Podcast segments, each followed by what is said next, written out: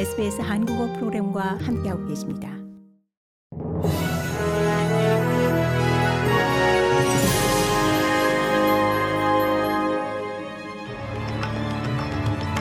(2022년 11월 28일) 월요일 오전에 SBS 한국어 간추린 주요 뉴스입니다.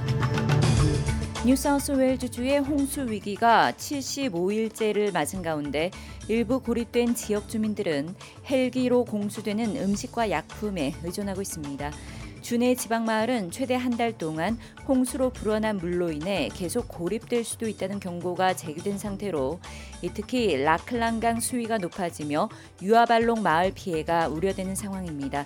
주 저녁에 66건의 홍수 경보가 발령됐고 이 중 13건은 비상사태 수준입니다.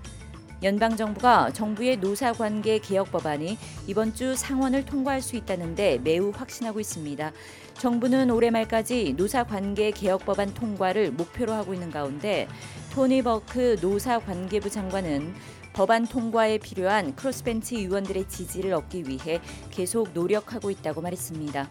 버크 장관은 해당 법안이 임금 개선을 가져와 이 가정들의 생활비 부담을 해소할 것으로 기대하고 있습니다. 타이완에서 치러진 지방선거에서 여당인 민진당이 야당 국민당에 참패했습니다. 차이잉원 총통은 즉각 민진당 주석직에서 물러났습니다.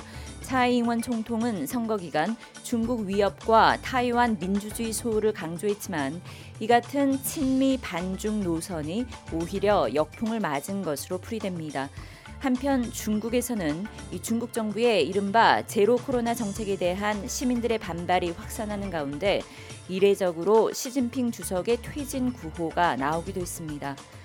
고국의 화물연대 파업이 오늘로 닷새째를 맞은 가운데 물류 차질이 현실로 다가오면서 자동차, 철강, 정유업계 등 산업 전반의 피해가 속출하고 있습니다.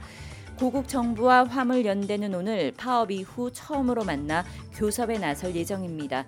화물연대는 안전운임제 적용 확대를 요구하고 있는 반면 정부는 시멘트와 컨테이너는 이미 안전운임제 3년 연장을 약속했고 다른 품목으로 확대하는 건 논의가 필요하다는 입장입니다. 2022 카타르 월드컵 F조 조별리그 2차전에서 모로코가 벨기에를 2대 0으로 꺾는 이변을 연출했습니다. 한편 조별리그 1차전에서 스페인에 0대1 참패를 당했던 코스타리카는 일본을 1대 0으로 꺾고 조별리그 첫 승리를 따냈습니다. 이런 가운데 호주 남자 축구 국가 대표팀 선수들이 이 월드컵 이후 감독 계약이 만료되는 그레이엄 아놀드 현 감독이 계속해서 사커루즈를 맡아줄 것을 희망하고 있는 것으로 나타났습니다. 그레이엄 아놀드 감독은 지난 토요일 튀니지와의 경기를 1대 0으로 이끈 바 있습니다. 이상이 11월 28일 월요일 오전에 SBS 간추린 주요 뉴스입니다.